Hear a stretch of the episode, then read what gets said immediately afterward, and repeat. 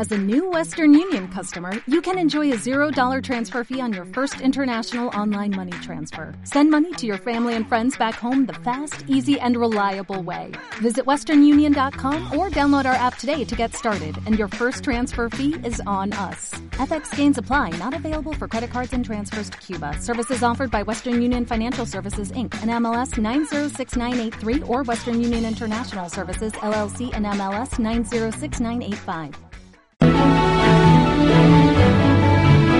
Si hay autores que son imprescindibles en este camino de ser cada vez más nosotros mismos, uno de ellos, para mí, es Antonio Blay.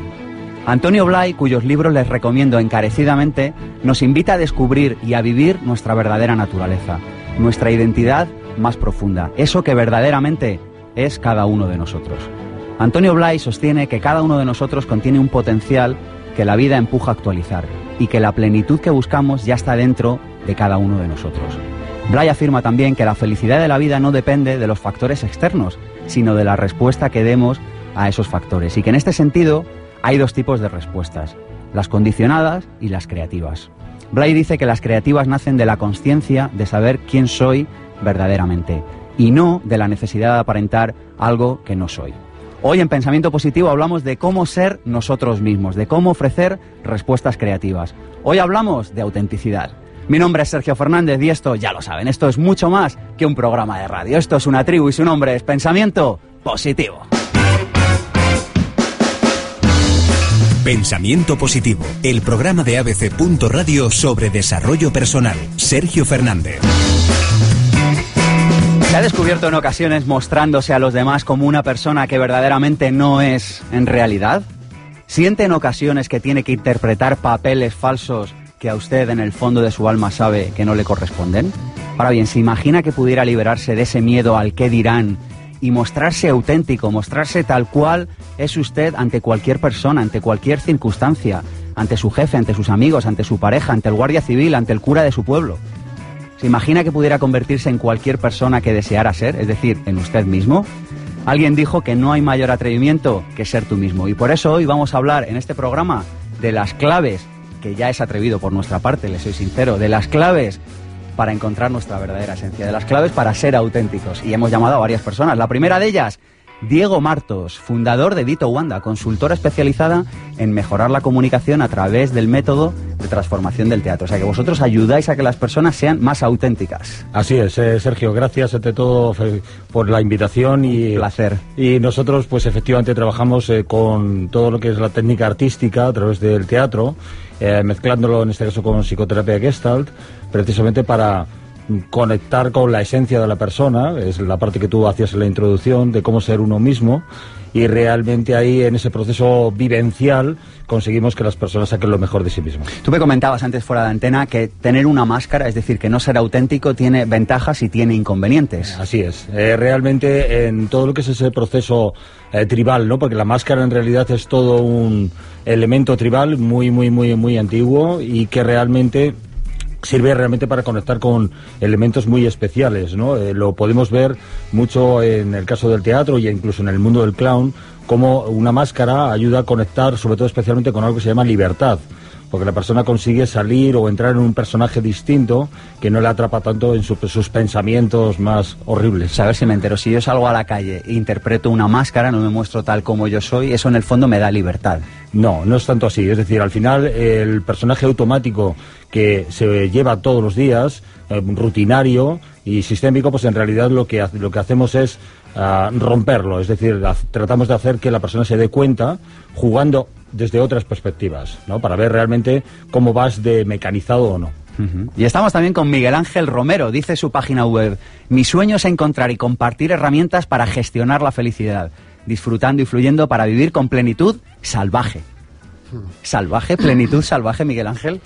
Pues sí, eso es lo que eso es lo que me salió y bueno y también pues atrever a compartirlo, ¿no? Lo que llevo como como misión y desde luego esas propias palabras pesan cuando te llaman para venir a un programa de autenticidad, ¿no? Lo estás viviendo, esa es la pregunta. Miguel Ángel, eh, eh, en un acto de humildad supremo, lo cual le, honra, dijo, Oye, ir a hablar de un programa, a un programa de radio de autenticidad me exige ser muy auténtico como mínimo. claro. Y bueno, pues la verdad es que yo creo que es una pregunta que hay que hacerse a, diario. Es decir, y, vengo, pues como tú dices, con, con humildad de, de, intentar mostrarme como soy y de compartir este espacio en esta, con esta tribu tan, tan maja y poderosa. O sea que dispuesto a entregarlo. Ya no es una clave para ser más auténticos, algo que podamos hacer, así un, algo que podamos pensar, no sé, sé. Pues mira, tal vez para mí lo primero, lo primero, lo primero para ser auténtico es darte cuenta de, de quién eres que es, dicho así, es facilísimo. He tardado 2,5 segundos y dices, ala, ya está, me puedo marchar a casa, ¿no? no y tal vez sea... todavía, que tenemos todavía un programa por delante. y tal vez sea uno de los viajes más complejos, ¿no? Pararse a dar cuenta si la vida que estás viviendo, y mira lo que dice Diego, si la vida que estás viviendo es tu vida o es un guion prestado. Y darse cuenta cuesta ese darse cuenta que a veces tanto intentamos mover desde aquí, desde pensamiento positivo. Y personas que han venido a vernos, que han escrito infopensamientopositivo.gmail.com, toda la tribu que ha venido aquí. ¡Buenos días! ¡Ole! Gracias por venir. Hay muchas personas que vienen aquí cada sábado a, compartir este momento con la tribu de pensamiento positivo que se está convirtiendo ya en una gran familia. ¿Quieren volver a escuchar el programa? No hay ningún problema. Nosotros lo grabamos y lo subimos a YouTube, también a pensamientopositivo.org. ¿Quieren recomendarlo y la persona a la que se lo van a recomendar no quiere ver vídeos? No hay problema. Tenemos los podcasts colgados en la página web de abc.es barra radio también en pensamientopositivo.org, también en evox.com y también en iTunes. Es decir, si lo quieren volver a escuchar o recomendar, no hay ningún problema. Tenemos un número de teléfono 900 106 106 y por supuesto tenemos Facebook, el de Pensamiento Positivo y el de Sergio Fernández. Arrancamos hablando de la autenticidad en unos segunditos. Pensamiento Positivo, el programa de ABC. Radio sobre desarrollo personal. Sergio Fernández.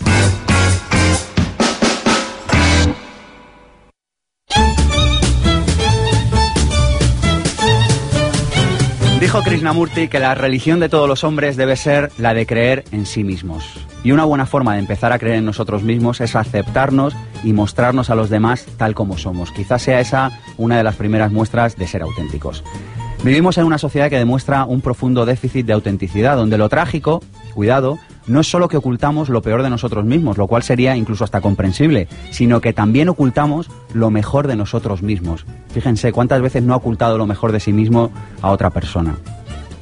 Krishnananda, en su imprescindible libro, se lo recomiendo, por favor, léalo, no sé cómo decírselo, se lo ruego, de la codependencia a la libertad, afirma que no somos auténticos porque no vivimos en nuestro ser más profundo, sino en una capa de protección, donde vivimos sin peligro y donde eventualmente las cosas empiezan a marchar mal, donde adoptamos un rol y donde tenemos expectativas, herimos a otras personas, intentamos controlar, manipular, culpar o decir algo sarcástico. Dice también Krishnananda que la mayoría de nosotros, de niños, recibimos el mensaje de que no estaba bien ser como éramos y que se nos exigió que nos comportásemos de una manera que no era auténtica para nuestro verdadero ser y que ese mensaje nos hizo perder contacto con nuestra energía. Nosotros queremos que usted vuelva a contactar con lo que verdaderamente es y para eso arrancamos con nuestros invitados en unos segundos.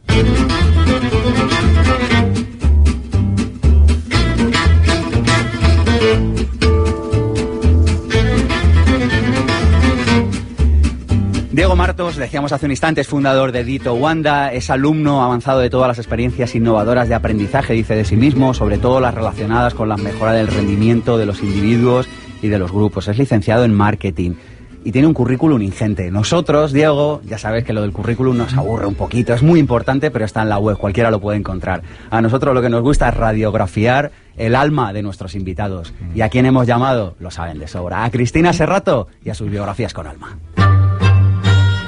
Diego Martos es un alquimista del arte y la psicología que un día quiso ser piloto de F1 o de aviones y hoy desempeña una labor apasionante, repleta de retos, que le aporta aprendizaje, alegrías, algún que otro disgusto y conexión con los demás. Madrileño de cuna, en el álbum de los recuerdos tiene dos instantes de oro compartir la nocilla con sus compañeros y los días de fútbol, bocata y vino en el campo del Real Madrid junto a su abuelo, Antonio. Alegre, apasionado, soñador, dedica su tiempo libre a caminar por la playa, pasear a su perro, hacer deporte, investigar en pedagogía y a estar con los suyos. Consciente de que la felicidad reside en saber respirar y conectarse con el alma de otros, de que el mayor aprendizaje pasa por la humildad, le emociona una canción o una magistral interpretación artística en directo. enamorado de viajar, de ciudades como Madrid, de películas como Tomates Verdes Fritos, le inspira el fresco aroma matinal del pino, el sabor de un buen guiso de patatas, el reflexivo entorno de la montaña, y reconoce como mejores momentos de su vida ir a Nueva York con Dito Wanda y haber conocido a Vanessa, su mujer. Si pudiera tener poderes, crearía más naturaleza, haría que los niños fueran los protagonistas, que conservase en su esencia hasta la muerte, que nos convirtiésemos en caballeros de armaduras oxidadas, capaces de quitarnos las capas para lograr autoconfianza, o titanes y mafaldas dispuestos a descubrir el mundo. Cada noche termina la jornada conversando de buen humor con su mujer. Cada mañana despierta un nuevo día dando las gracias por una realidad a la que intentará imprimir conciencia, quizá bajo la banda sonora del Try a Little Tenderness de los Commitments y con el leitmotiv, si no respiras tú, no respira tu público. Me, haces emocionar y me salen unas lagrimillas y todo, ¿eh? es una cosa muy especial. Muchísimas gracias de gracias corazón. a vosotros por, por, abrir vuestra alma, ¿no? que es realmente lo bonito. Gracias, Cristina, precioso. Gracias, Cristina. Mm. Ay, Dios mío. Qué cosa más especial. Claro. auténtico. Sí, ¿verdad? Sí, sí. Porque es, auténtico esto que hemos escuchado de Sí, sí, porque es, es, un, es un viaje, ¿no? Al fin y al cabo, un viaje de la vida, un viaje de, de regalos, un viaje de encuentros, de desencuentros. Y, es muy especial escuchar este, este tipo de, mensaje tan, tan con alma, ¿no? Tan, tan especial. Gracias, Cristina. Oye, ¿qué significa Dito Wanda? He, dicho Dito Wanda dos veces, me imagino que significará algo. ¿Qué es? ¿Por qué le llamas así a tu empresa? Bueno, precisamente hablando de, la relación con, con biografía con alma, pues queríamos precisamente que la consultora tuviera alma que no tuviera simplemente un nombre comercial. Así que Dito Wanda está inspirado precisamente las conversaciones que tiene eh, el personaje de la película Tomates Verdes Fritos, la señora, la mujer, eh, y bueno, pues con las conversaciones que tiene con la abuelita en la clínica, que precisamente le hacen reflexionar, tomar una perspectiva nueva de la vida, de su relación con su marido, y precisamente a partir de ahí hay una especie de grito de, de, impulso, de guerra, de pasión, que es eh, Towanda, ¿no? Y ese personaje Ah, pues precisamente lo hemos conectado con un verbo de di, del verbo decir, así que decir Towanda es decir toda esa pasión de quiero salir adelante con fuerza, sea como sea donde esté. ¿Qué ventajas tiene ser auténtico, Diego? Pues las ventajas sobre todo es ah, como liberarte mucho de la cabezota, ¿no? de la mente, salirte mucho de, un lugar pesado, de un lugar, eh, mm, pues yo diría que oscuro incluso, realmente donde, donde se ve poco, y así que ser auténtico es todo lo contrario, ir liviano, ir despierto, ir con los sentidos muy abiertos, dispuesto a recibir muchas cosas y sobre todo lo más importante, qué cosa más importante que disfrutar. Porque disfrutar de la vida eh, muchas veces eh, no toca, ¿eh? por situaciones determinadas en la vida y disfrutar de ser auténtico es algo que, que, te hace llevarlo con mucha naturalidad, no con orgullo ni con ego, sino con predisposición a conectar con los demás. Decíamos en la introducción al programa que eh, a veces no somos auténticos porque hemos recibido el mensaje de que no está bien ser como somos. Eh, mm. ¿No nos aceptamos como somos? Eh, no. En términos generales hablo, obviamente. Sí, desde luego. No, no, no nos aceptamos porque traemos una costra, de, o se trae una costra realmente relacionada con la educación, fundamentalmente. por supuesto, con todo lo que tiene que ver con, con las relaciones familiares, sociales y culturales que de, alguna manera te van configurando, yo siempre lo digo por explicarlo de una manera siempre metafórica, que es como un ordenador que vas cargando programas que van relacionados naturalmente con, con un determinado comportamiento, ¿no? que es muy distinto de lo que uno es. Es decir, en realidad el comportamiento es lo que va generando una determinada actitud y por consiguiente unas creencias muy positivas para determinadas cosas, pero también muy limitantes para otras y a veces, efectivamente, ¿no? trae esa contra, contraindicación al mismo tiempo. ¿Cómo puede saber alguien que nos está escuchando, Diego, si es auténtico o no? Porque a mí se me ocurre que a lo mejor alguien está escuchando y dice, yo soy súper auténtico. Y dice, no, igual no. Eh, no sé, igual tiene un debate consigo mismo. No sabe ya realmente si, si se está expresando como realmente es o no. Bueno, realmente eso es un proceso de conciencia, como dijo antes Miguel Ángel, ¿no? Realmente darse cuenta de si eres tú realmente quien hablas. Ya sé que esto puede ser un poco raro porque en nuestro entorno es fácil entendernos porque tenemos nuestros códigos, pero para explicarlo para los escuchantes realmente sería como tratar de poner en papel, que esto yo siempre lo digo, eh, pongo siempre un ejercicio, si me permites, que quizá pueda ser mucho más fácil para los demás, que es hacer preguntas desde ti mismo en un color de bolígrafo, y intentar que responda tu alma o que responda tu parte más auténtica en otro color. ¿Y cuáles serían unas buenas preguntas para formularse? bueno, las buenas preguntas son las que cada uno se quiera hacer, es decir, todo depende, ¿no? Que estoy, si estoy realmente tiene que ver mucho con desafiarse, intentar sorprenderse. Por ejemplo, eh, si estoy en un trabajo monótono, y eso que hoy día es un valor preciado, ¿no? Pero supongamos, yo esta mañana venía escuchando en la radio, cuando venía de Zaragoza, que que realmente hay personas que están dando la vuelta al mundo y han dejado sus trabajos y al final han conseguido realmente eh, vivir eh, su, su, propio sueño y, de ahí incluso hacer algo eh, verdaderamente fantástico. Entonces las preguntas, por ejemplo, podrían ser, ¿realmente estoy haciendo lo que realmente me apasiona? ¿Estoy haciendo lo que realmente siempre he soñado? Hay un libro que mencionas que es el del Caballero de la Armadura Oxidada. Es un clásico dentro del mundo del desarrollo personal, dentro del mundo de personas que tratan de descubrir más quiénes son y de encontrar su autenticidad. Mm. Un libro increíble, súper recomendado, primero porque es de muy fácil lectura y además que tiene sus propios eh, dibujitos y cosas, es un libro súper, súper eh, maravilloso, entra muy fácil y sobre todo pues me encanta porque yo me siento muy identificado con el, con el caballero ¿no? desde el principio.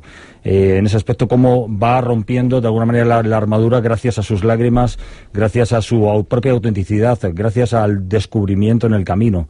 Eh, en ese sentido, las conversaciones y los diálogos con otros y el andar en el camino, en el compartir, en la vivencia, es realmente donde se encuentra la autenticidad. No en la teoría, no en la intelectualidad, sino en el propio aprendizaje y en la propia acción vivencial. Solamente ahí. Está como muy eh, manido esto de no, escucha tu corazón, el corazón no engaña, el caballero de la armadura oxidada en el fondo es eso, ¿no? Y vuelve a escuchar su corazón. Pero ¿y si no lo escuchamos?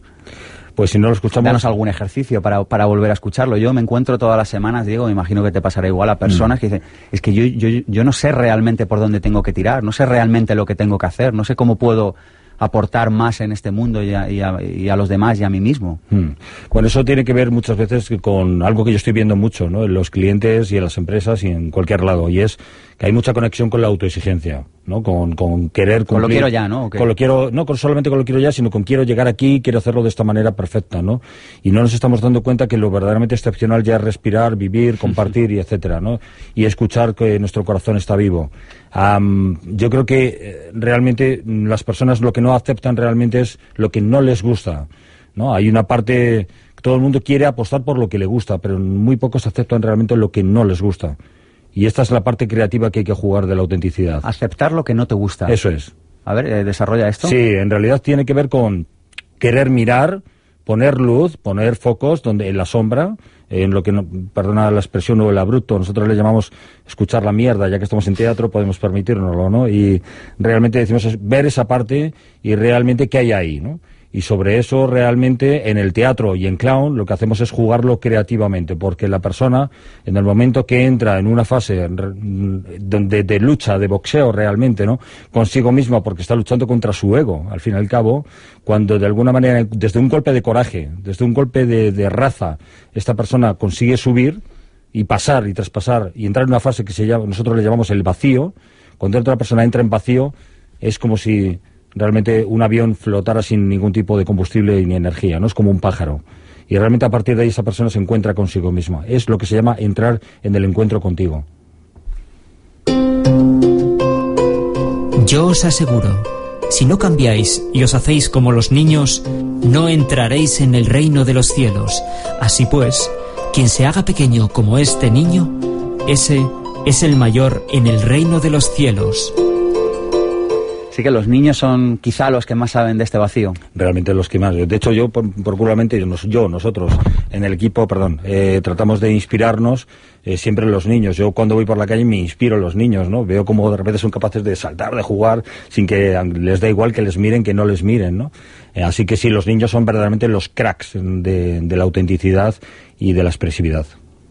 Hablas también del fracaso. Dices que nadie es auténtico si no acepta o integra el fracaso en su vida. Sí, realmente nosotros eh, entendemos que las personas lo facilitan o complican realmente desde su fracaso. ¿no? Eh, decía antes de comenzar el programa con un compañero, con Alberto, que hablamos de que hay países eh, o, hay estados que mm, lo que buscan precisamente de las personas a la hora de seleccionarlas no es tanto sus éxitos, sino cuáles han sido sus fracasos. ¿no?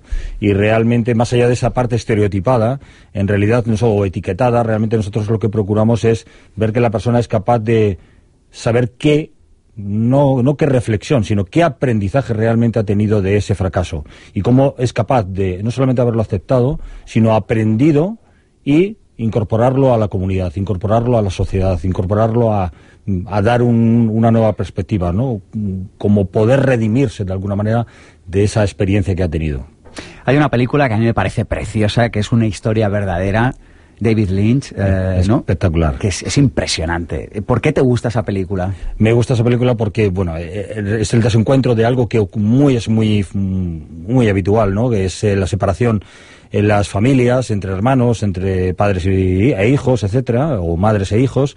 Y realmente esta película me fascina porque él es capaz de emprender absolutamente un viaje eh, con una corta césped realmente increíble. y además tiene una música excelente esta película. Increíble. Y, bueno, eh, eh, sobre todo ver el proceso de coraje, y yo, yo señalaría dos valores, ¿no? El proceso de coraje y vulnerabilidad que esta persona eh, vive realmente durante el proceso. Esto de que cuando pasa el tráiler le, le, tumba la cortacésped y ahí pobre mojándose y sobre todo el encuentro final con el hermano, ¿no? Es, absolutamente increíble y es una película mm, que incluso las personas que no les guste la televisión, que no les guste el cine, son de, a mí me lo han contado personas que dicen, es que no me, no me gusta la televisión, la han puesto y es que me he quedado enganchado a la película, ¿no?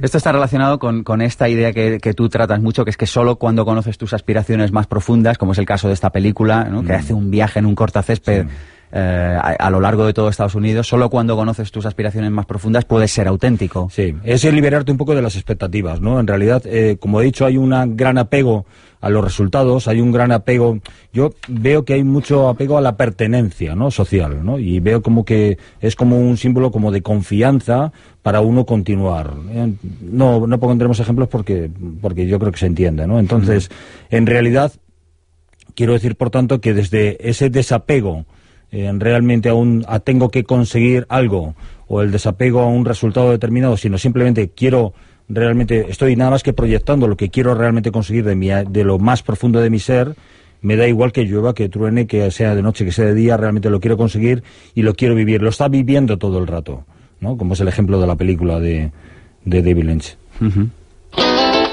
Si me diera la oportunidad de hacer un regalo a la siguiente generación, sería la capacidad de reírse cada cual de sí mismo. Así que reírnos de nosotros mismos. Tú de esto sabes un rato, claro. Y tanto. Bueno, de hecho, acabo de estar en un, en un retiro en Zaragoza con, con unos compañeros eh, precisamente sobre cómo eh, precisamente reírte en escena desde, desde el clown, ¿no? Y, y realmente es, es, un proceso incluso un poco dramático, ¿no? Porque realmente, como he dicho, aún nosotros sabiendo de, de todo de este tema de pensamiento positivo y desarrollo personal, aún así uno le realmente le cuesta, ¿no? Realmente entrar en reírte de uno mismo y hacerlo creativo para que sea un regalo para el público. Dices que eh, expresarnos en plural, eh, hablar de lo que nos pasa es que nosotros somos así. Eh, esto denota falta de autenticidad. Esto tenemos que, modificar nuestro vocabulario si queremos tener una vida más auténtica. realmente, como dije, en el patrón ¿no? de la carga del software, realmente está también la parte de, de cómo hablamos. Yo hoy, eh, como decía, venía escuchando la radio y, escuchaba cosas que, denotan enseguida la, incoherencia ¿no? entre lo que uno siente y entre lo que uno expresa. Entonces, eh, como ejemplo, cuando las personas hablan en plural, no es que esté mal desde un punto de vista motivacional, es decir, estamos haciendo un buen, buen programa, por ejemplo, ¿no? Estaría bien pero a lo mejor podría denotar cierta vanidad por mi parte. Sin embargo, a la hora de la responsabilidad para la autenticidad, para tomar decisiones, realmente lo más mm, lo que más le cuesta al ser humano es hablar en primera persona y hacerse cargo. Es decir, a mí realmente me pasa esto, yo realmente no estoy entrando en esta dinámica o realmente yo no estoy cumpliendo con estas expectativas y sobre todo hacerlo delante de los demás. Hablas también de la falta de conciencia. no somos conscientes de, las decisiones que tomamos y esto nos impide ser auténticos. Sí, nosotros en realidad eh, cuando trabajamos en, en teatro lo que hacemos es que hay diferentes nosotros hablamos de que hay diferentes yoes. Se crea por nosotros y actúa en cada uno de los momentos. Esto es el clásico de yo con mis amigos soy de una manera, pero yo en el trabajo soy de otra. ¿no? Con esta persona que acabo de conocer estoy empezando, estoy siendo más precavido.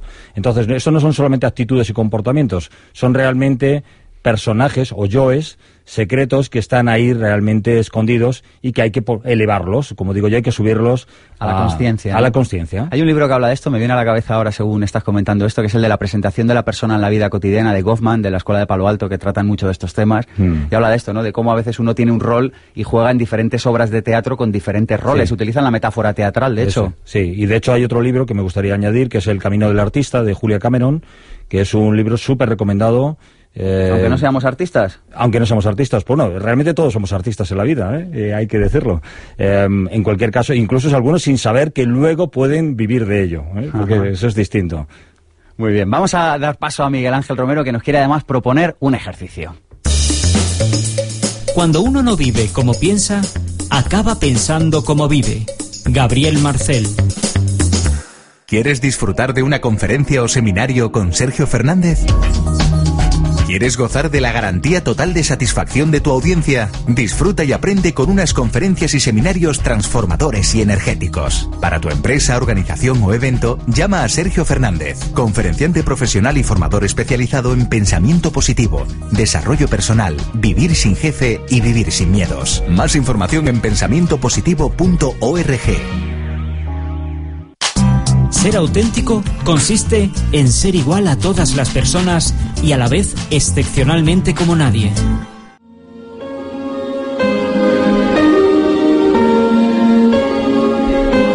Sabemos que estamos viviendo un momento de transformación social impresionante y que hay muchas personas que en este momento, desde el punto de vista profesional o laboral, se encuentran despistadas o perdidas. Hemos generado, hemos creado un seminario intensivo Vivir sin Jefe de dos días, 3 y 4 de noviembre, donde te vamos a enseñar de manera sencilla claves prácticas para que puedas lanzar tu negocio adelante. Vamos a hablar de marketing, pero del día a día, no vamos a hablar con grandes teorías ni nada, ejercicios prácticos que pueden mejorar tu negocio al día siguiente. Vamos a hablar de cómo definir objetivos personales. Vamos a hablar de cómo generar una marca personal potente. De cómo, en definitiva, sacar tu negocio adelante y llevarlo al siguiente nivel. 3 y 4 de noviembre. Tienes toda la información en pensamientopositivo.org. Pensamiento Positivo, el programa de ABC. Radio sobre desarrollo personal. Sergio Fernández.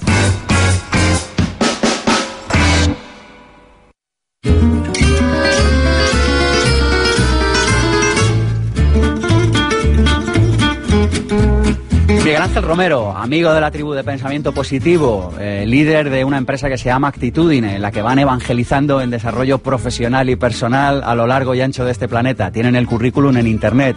Nosotros queremos conocer un poquito más de su alma. Y Cristina Serrato y sus biografías con alma.com lo hacen posible. Miguel Ángel Romero es un apasionado caminante de la realidad y de las oportunidades que vive disfrutando en el aprendizaje continuo que supone ayudar al crecimiento de los demás. Nacido en Elche, Alicante, de pequeño quiso ser mayor y dedicó su tiempo libre a divertirse en las calles con sus amigos o a recitar romances en valenciano junto a sus abuelos. Buscador, comunicador, disfrutón, inteligente, le gusta ocupar bien su tiempo, leer, las tertulias, las cañas, el fútbol, jugar con sus cuatro hijas, aprender y compartir. Amoroso y noble, le emociona estar vivo, la diversidad humana, el recuerdo del aroma de jazmín al atardecer en la casa de veraneo de su madre, la música de Silvio Rodríguez, las solitarias playas de arena blanca y vivir intensamente el momento en buena compañía agradecido a la vida, sobre todo por estar aquí, por su gente, por entender que cada segundo cuenta, que no hay tiempo fiado, quisiera ser telépata para entender mejor a los demás. Es fan de la maestría para modelar el alba humana de Robert De Niro. Le encantan las aceitunas con anchoa, películas como La vida es bella, ciudades como Madrid, personajes como el ingenioso Serezade de Las mil y una noches y cuentos como El elefante encadenado de Jorge Bucay, porque nos recuerda que somos más poderosos de lo que tendemos a creer. Y cuando mira hacia atrás, Evoca instantes como su año de estudiante en Ámsterdam, como el día en el que conoció a su mujer. Lleva 15 años casado con ella y es una de las mejores decisiones de su vida, o como el nacimiento de sus hijas, sus verdaderas maestras, esas que le impulsan a cerrar la puerta al miedo, abrirla a la confianza y hacer posible lo imposible en un clima de perenne felicidad. Gracias, Cristina. Se nos, se nos emocionan, se nos emocionan en el estudio. Joder. O sea, mu- muy insensible habría que ser, ¿no? Para no emocionarse. Muchísimas gracias. Joder. Wow. Pues no sé, estoy tan blandito que, vamos, más blandito que el Día de la Madre. O sea, puedes hacer conmigo lo que quieras en este momento. Bueno, oye, cuéntanos ese cuento del elefante encadenado, que quizá hay alguna persona todavía que, que no lo conozca, este cuento de Bucay que nos comentaba Cristina hace rato, hace un instante. Joder, Pues es un- una, una pasada. El que no lo conozca, le recomiendo que, que lo lea, ¿no? Resúmenoslo, va. Un, un resumencillo largo es un niño que, que, como decía Diego, son los más auténticos, los que se hacen las preguntas de una lógica aplastante. De repente descubre que el elefante que está en el circo está atado a, un palito que es ridículo, o sea, que está clavado tres centímetros en la tierra. Dice, "Bueno, el elefante podría llevarse el palito por ahí. Entonces comienza a hacer la pregunta a la gente que por qué el elefante está atado así, ¿no? Y descubre que los adultos no tienen tantas respuestas como esperaba. La gente dice, no, bueno, no, el elefante no huye porque está maestrado, ¿no? Y bueno, si está maestrado, ¿para qué lo tienen que atar, no? no se iría y tal, ¿no? Y al final, años después y de la búsqueda, descubre a alguien que le da la verdadera respuesta, ¿no? Y es que el elefante, en realidad, eh, no huye porque cree que no puede. Cuando era pequeñito le ataron ahí y cuando era pequeñito se era suficiente la estaca. Y al principio luchó, estiró, intentó salvarse como pudo hasta que un día, un terrible vida para su historia, decidió que no podía. Y a partir de ahí nunca más lo intentó. Y esto creo que es algo que nos ocurre a muchos de nosotros. Y aun siendo elefantes poderosos, llenos de recursos, nos resignamos a aceptar límites que en realidad, eh, si ponemos foco y conciencia, serían meras astillitas. Podríamos, ro- podríamos romper esa cuerda y ese... Bueno, y salir, ser libres y disfrutar de otra manera. ¿no? Y esta es un poco, pues, mi, también mi, mi misión personal y profesional, el ayudar a la gente a descubrir que, que es una astilla. Mírala bien, que es una astilla. ¿eh? que Bueno, puede salir. y además, Miguel Ángel, me gustaría decir que el desarrollo personal es una de las pocas cosas que realmente son gratis, ¿no? Lo digo porque realmente con, con toda la cantidad de impuestos y con toda la cantidad de cosas que cuestan dinero, pues realmente haces un pasaje de 30 años a ahora y hay cosas que, que, bueno, pues que realmente siguen siendo afortunadamente sin, sin ningún tipo de sin ningún tipo de coste, ¿no? Todo lo contrario. Así que escuchar es gratis, eh, desarrollarse es gratis, así que, bueno, me, me parece que ese es el camino, ¿no? Ser uno mismo es gratis. Bueno, ahí me voy a atrever incluso a oponerme en parte, Diego, y tal, ¿eh? Que aunque eres más grande que yo. Pero en la, en la línea de decir, es gratis, pero fíjate, yo sin embargo, a veces lo digo, cuando te haces la pregunta o la pregunta inicial que te da ser más auténtico, ¿quién soy y qué es lo que me hace ser más feliz? A veces el precio que puede tener esa pregunta.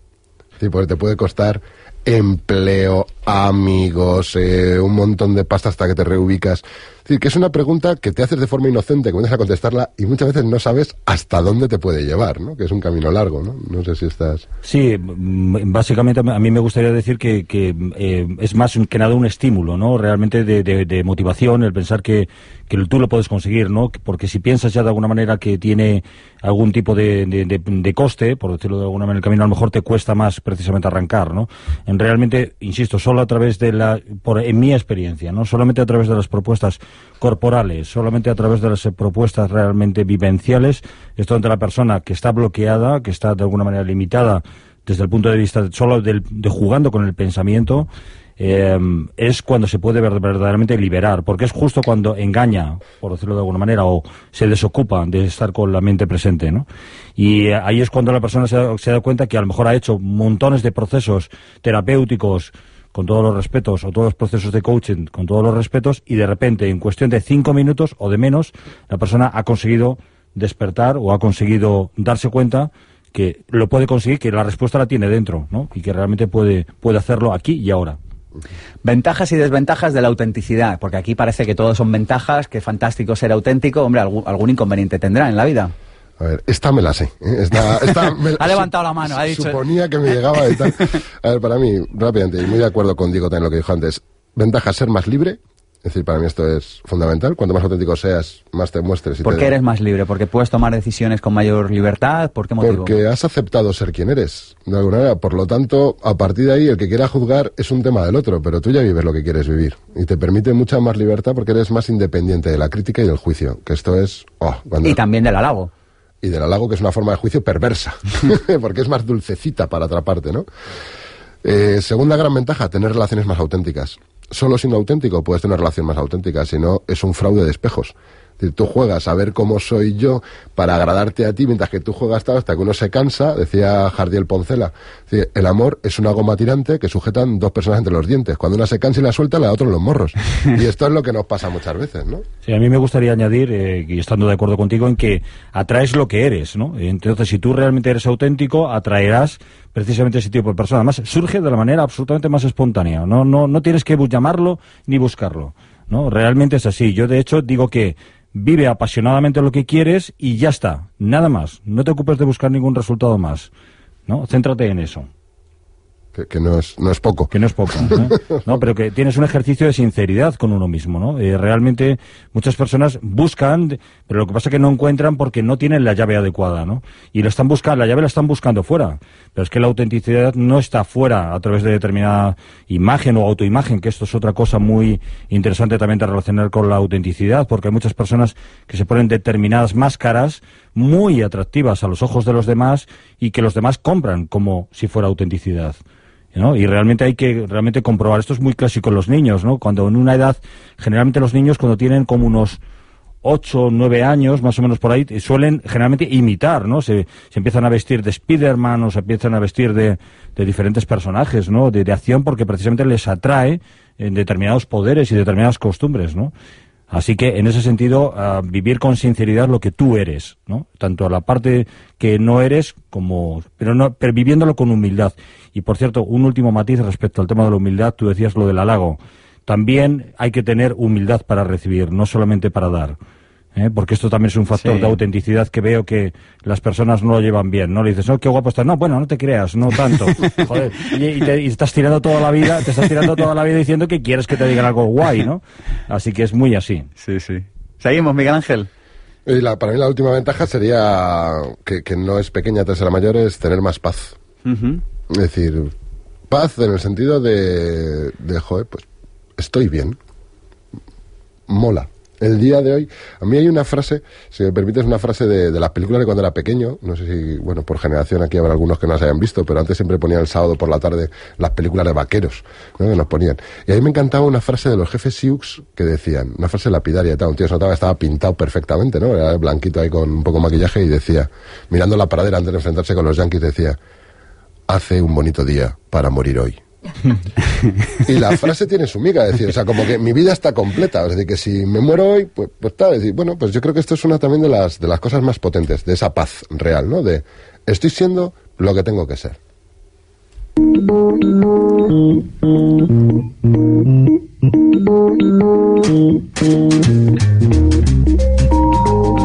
Bueno, Miguel Ángel, sé que has traído un ejercicio para nuestros oyentes, para que aprendan a ser más auténticos. Dispara, te escuchamos. Vale, pero no me hago responsable de los resultados. ¿eh? Esto a mí me cambió la vida. A partir de ahí ya cada cual sepa si se mete o no. Esto sería como los anuncios, ¿no? Cuidado que puede cambiarte la vida. A ver, tiene que ver con lo que has dicho de inicio, es decir, con lo que has descrito un poco lo que era mi propósito de, de vida, que a mí fue el principio hacia la autenticidad, ver quién eres o quién no eres, ayudar a deslindar. Y sería tan fácil como esto. Coges un papel, Venga, cogemos un papel, tribu, vamos a por ello, va. un papel y un boli o lápiz, aquí a discreción, Venga, cada va. uno lo que, lo que quiera. ¿Y qué hacemos, Miguel Ángel? y te dejas llevar para pensar entre tres, cuatro, cinco momentos de tu vida en que fuiste especialmente feliz. Y, y- y lo, y lo apuntamos. Y lo apuntas. Y tomas ahí una nota de tal, pues, aquel verano en no sé dónde. em, los que sean, los que te surjan de tu vida académica, profesional, lo que tú quieras. Sí, yo por ejemplo, cuando lo hice, pues me surgían distintos momentos, pues como mi año de estudiante en Ámsterdam, eh, pues el momento en el que nació mi primera hija, mi primer curso, el haber estado haciendo desarrollo personal, bueno, estos momentos. Los apuntamos. Los apuntamos. Luego, en cada uno de ellos, describe cuáles eran los elementos, describe qué ocurría brevemente, baja al detalle. Si había gente, qué tipo de gente, cuál era tu relación con ellos, cuál era tu papel en esa escena. qué es lo que aprendiste, qué es lo que te gustaba especialmente. Baja los elementos que pueden ser clave y a veces analizamos demasiado a lo bruto las experiencias. Y ahora, cuando tengas esto, date un tiempillo para poder hacerlo y bajar al detalle. Cuantas más escenas tengas y más descripción de ellas, más fácil es. Ahora, el gran reto. Buscar cuál es la estructura común. La estructura común significa, Miguel Ángel, De todos estos elementos, ¿qué aparecen casi todos ellos? por ejemplo, que siempre hay gente, que siempre estoy con mi familia, que siempre, ¿no? Sí, en mi caso, los que me aparecían eran, primero, estaba aprendiendo en los momentos de mayor intensidad o felicidad, me estaba desarrollando, estaba compartiendo con otros, fluía y tenía plenitud salvaje. Te has reído. No era algo tibio, era algo rotundo, o sea, no, rotundo. ¿Y esto a qué me lleva? Pues si junto estos elementos y los defino, aparece una forma muy clara, muy clara, cuál es tu propósito o tu forma de analizarte de forma más auténtica. Y te sirve como una brújula apasionante para elegir escenas y caminos. A mí me gusta. A mí me gustaría poner un ejercicio también porque, oye, me ha, Sí. apetecido, me ha apetecido y digo, pues oye, venga, yo también, ¿no? Qué bien, nos encantan los comos en este sí, programa y los y- ejercicios. Y los para qué ¿no? Porque yo además soy muy, muy, muy de muy para bien. que creo que en el mundo de la psicología positiva es importante también eh, preguntarse permanentemente para qué, ¿no? Eh, Eso también es muy auténtico. Entonces, bueno, el ejemplo sería tan sencillo como tres pasos. El primero, anota en un papel simplemente qué es exactamente a lo que no te atreves, qué es lo que más pavor o terror te da sea lo que sea, subir a la primera planta de mi ex trabajo, llamar, llamar a mi ex mujer para pedirle lo que fuere. Siempre, X. siempre un ex. No, no, no, no, no, necesariamente. Puede ser ir a pedir a la mujer, a la frutera que tanto te gusta, los tomates y de paso pedirle matrimonio. No sé, cu- cualquier cosa. Lo que realmente no te atrevas, lo escribes en un papel. y hay que escribirlo, no vale compensarlo. No, no vale compensarlo, hay que, Hay que escribirlo. escribirlo. Yo siempre digo que tiene que ser vivencial, no solamente pensado porque al final queda en el imaginario solo, ¿no? Así que lo, lo escribo porque permanece. Cierro los ojos, hago una meditación activa basada fundamentalmente, esto de meditación simplemente es cerrar los ojos, respirar, no pensar en nada, re- respiración diafragmal, es decir, ponerse la mano más o menos a la altura del ombligo, mm, darse cuenta de cómo inflas realmente tu parte diafragmal o la parte del estómago para Esto, entendernos. ahora lo traducimos. Lo que está Eso justo es. encima del cinturón. Exacto, lo que está encima del cinturón, gracias, más llano, más simple. Y eh, realmente lo que vamos a hacer es simplemente, eh, en este caso, inspirar por la nariz, fundamentalmente, lo hacemos en este caso en cuatro, y la expulsión lo hacemos en ocho, por la boca. ¿Vale? ¿De acuerdo? Lo hacemos, ya digo, en torno a más o menos un minuto. Es muy importante que sea un minuto, no más. Es decir, trata de más o menos controlarlo. No es decir, yo soy campeón y voy a aguantar ocho minutos. No, no, no. Venga, un minutito. Eh, es un ¿Y minuto. después? Y después, inmediatamente, pero la palabra es inmediatamente, describe exactamente cómo narices vas a hacer desde ese momento, con coraje y con fuerza, cómo vas a hacer lo que has escrito. Y si no eh, dices cómo lo vas a hacer, porque a lo mejor estás lejos o es algo que es complicado de realizar en este momento, eh, por favor, tiene que ser algo que sea realizable. No podemos rescatar a personas que ya no están en vida, claro. Vale. Eh, porque esto es muy frecuente, ¿no? Y, em, como digo, ir y hacerlo. Si es posible que sea alcanzable de hacerlo aquí y ahora, mejor. Es un ejemplo para ser auténtico. Lo que más miedo te da, lo que más pavor te da, respirar, conectar, olvidarte de quién, de quién eres en ese momento y cuando despiertas, ir a por ello. Nos ha encantado estos ejercicios. Vamos a hacerlos. El verdadero amor no es otra cosa que el deseo inevitable de ayudar al otro para que sea quien realmente es. Jorge Bucay. ¿Os gusta esta frase de Jorge Bucay? ¿A qué habla sobre el amor? ¿Es realmente este el, el camino de ser más auténticos? Bueno, mm, yo creo que, desde luego, en el amor es una de las mejores formas para vivir el ser auténtico, el permitirte serlo, ¿no? Desde la, desde la aceptación. Y desde luego creo que, hablando de auténtico, el, el amor auténtico, y creo un poco en la, la que habla, el amor auténtico es aquel, ese espacio que creamos entre dos personas, bien sea una relación de amistad o bien sea una relación de amor, un amor más pasional, para realmente poder ser quien eres, ¿no? Y desarrollarte. Y desde luego, totalmente contrapuesto a dos, típicos, a dos tipos de amores que, que, que hablamos mil veces de ellos. Dilo, por favor, estoy Lo digo, deseando ¿no? que lo digas. Pues por un lado, el amor de posesión, este de pa' mí, pa' mí y tal, el amor, el amor romántico más tal, y el amor de bolero. O sea, que nos va el amor de bolero, este de sufrimiento, yo que mi vida por ti te di, yo así lo he vivido y así me lo pagas, y es sufrimiento constante. Esto es un desengaño constante, esto no, esto no es amor auténtico. Sí, yo en- en esta línea me gustaría decir que hay un ejercicio de autenticidad que es lo que das, dado está, y lo que das, te lo quitas. Lo que no das, Lo que no das, te lo quitas. eso es. Correcto, sí, gracias por el matiz. Un placer, estoy Sí, para eso, joder. Sí, porque no, tiene, no tendría ningún sentido, así que sí, gracias. En cierta ocasión, una mujer se acercó a Gandhi y le pidió que le dijera a su hijo que tenía exceso de peso que dejara de comer azúcar. Señora, contestó, vuelva dentro de tres semanas. Sorprendida por la petición, la mujer volvió no obstante con su hijo al cabo de tres semanas. Gandhi miró al muchacho y le dijo, deja de comer azúcar. Cuando el muchacho salió de la habitación, la madre se volvió a Gandhi y le preguntó por qué no había dicho eso mismo tres semanas antes y así evitarles el doble viaje hasta donde vivían. Gandhi contestó, Señora, hace tres semanas yo mismo comía azúcar.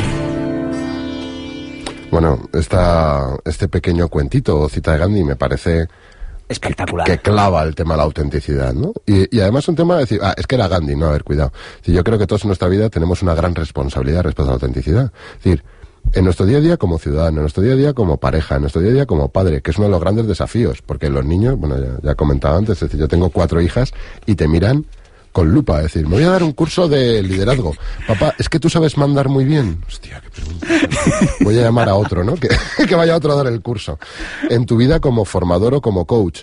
No ser perfecto, porque eso es una, eso es una chorrada. Es decir, si no pudieras hablar hasta que fueras perfecto, nadie hablaría. Pero sí al menos, es decir, reconocerte como eres, ser falible, pero hacer lo posible por mostrarte quién eres, la parte positiva que tienes, mejorar la parte no tan positiva y lo que haces es lo que a la gente le queda, no tanto lo que cuentas, que eso sabemos detectar muy bien el doble, el doble mensaje. En realidad, en, en en artes escénicas, eh, en particular, siempre el- lo que gusta, en el caso, por ejemplo, del clown, es precisamente el que no llega, ¿no? Está como intentando conseguir algo y, y- y nunca, nunca termina de conseguirlo, porque es totalmente vulnerable. Es muy abierto, está luchando, siempre está tropezando, pero nunca llega. Y esto al público le encanta, ¿no? Porque se siente muy reconocido de alguna manera en que le ocurre lo mismo, ¿no? Y esta es la conexión que hemos de buscar con la autenticidad.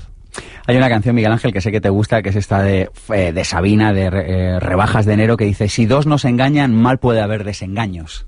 Ah, Es que es, que es brutal, es muy sencillo. Pero si yo no te engaño y voy por la vida de lo que soy, difícil es que luego te desengañes o te sorprendas. Si te he contado una película y como dice Diego, me he montado todo un personaje, es muy cansado sostener un personaje en el tiempo. Es decir, para una noche igual lo sostenemos, pero cuando llevas una vida de, de relación constante, bien sea laboral o personal, es tremendamente difícil. Por lo cual, creo que el consejo más sencillo no engañes. Habrá quien te diga que no y habrá quien te diga que sí. Disfruta los que te digan que sí. De hecho, esto se puede también relacionar con, por ejemplo, con el teatro, cuando tú vas a ver una obra y de repente te das cuenta que hay un actor que en efecto trabaja muy bien técnicamente, pero que de alguna manera tú estás diciendo no me llega, ¿no? Hay algo que no, que no me llega y la persona está realmente luchando por querer conseguir algo en una determinada autoimagen, una cierta confianza que no está entregando al público, ¿no? O sea, se está olvidando totalmente de la cuarta pared, en ese sentido.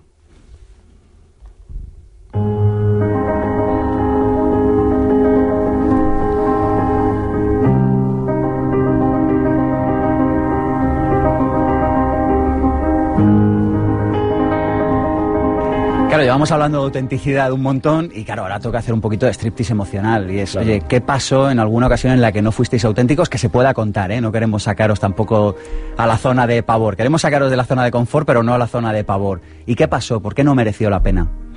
Bueno, en realidad eh, tiene, tiene que ver mucho con... Yo soy un gran experto en corazas eh, y un gran experto en, en, en huidas hacia adelante, ¿no? Entonces, eh, realmente a lo largo de mi vida voy quitándome un poco este látex, ¿no? Que tengo encima poco a poco y, eh, bueno, el striptease emocional que puedo decir en el que no fui auténtico, pues ha sido en muchos momentos con, con, por ejemplo, con mi familia, ¿no? no eh, realmente no he, no he dado lo mejor de mí, ¿no? He- me he montado un personaje llorón o un, un personaje melancólico o un personaje que no, que no era verdaderamente eh, pues eh, el, el que tenía que tener eh, y el que me corresponde, ¿no? Como, como parte de la familia. Luego a nivel laboral también he tenido momentos en los que he jugado un papel pues de, de ejecutivo yuppie y de, y de cabronazo, ¿no? De, de- intentar romper por encima de todo, pues las personas, ¿no? Ir más a los resultados. Y esta autenticidad, pues me ha costado también un precio, ¿no? Son dos ejemplos personales y profesionales. Gracias. De nada, un placer.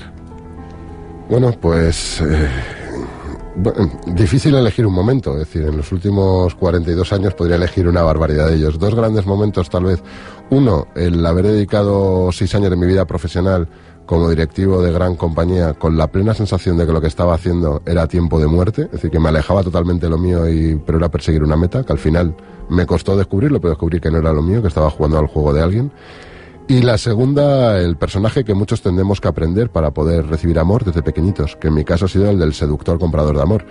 Y, y, que nunca sé por un malentendido del lenguaje me costó estar en una relación año y medio en la cual yo no quería estar, pero por no decir que no, aguanté año y medio dentro de la relación, ¿no? Porque ella pensó que le había pedido salir cuando en realidad no había sido eso, pero me entendió mal. Y yo, fíjate, año, año y medio ahí como un campeón y además haciéndola totalmente feliz, ¿no? Si ella lo está escuchando sabe quién es, así que un beso grande para ella porque al fin y al cabo somos amigos. Pude salir de la radio y decirle lo siento, pero ya no aguanto más, ¿no?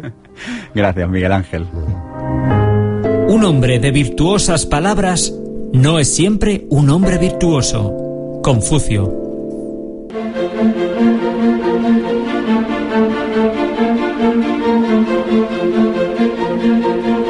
Pensamiento positivo.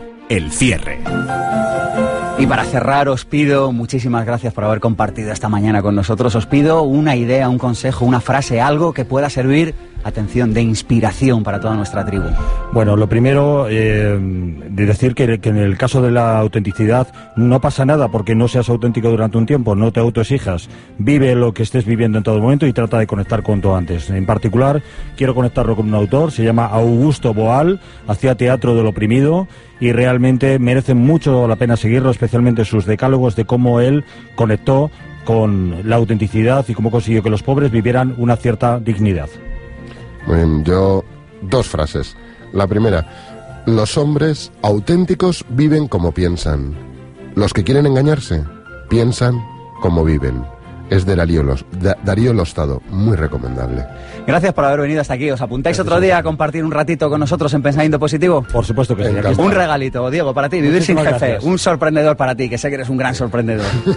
hasta aquí ha llegado nuestro programa de hoy de Pensamiento Positivo. Nos han recomendado tomates verdes fritos, una historia verdadera nos han hablado de aceptar el fracaso, de que el corazón no engaña, de que hay que liberarse de las expectativas y de que cada uno de nosotros tiene diferentes yoes secretos. Este programa ha sido posible gracias a un equipo de primera, compuesta por Mónica Galán, Ada García Coca, Alberto Peña Chavarino, Víctor San Román en el control, Armando Mateo haciendo los cortes de voz, Cristina Serrato con las presentaciones de nuestros invitados y Andrés Triano con la cámara.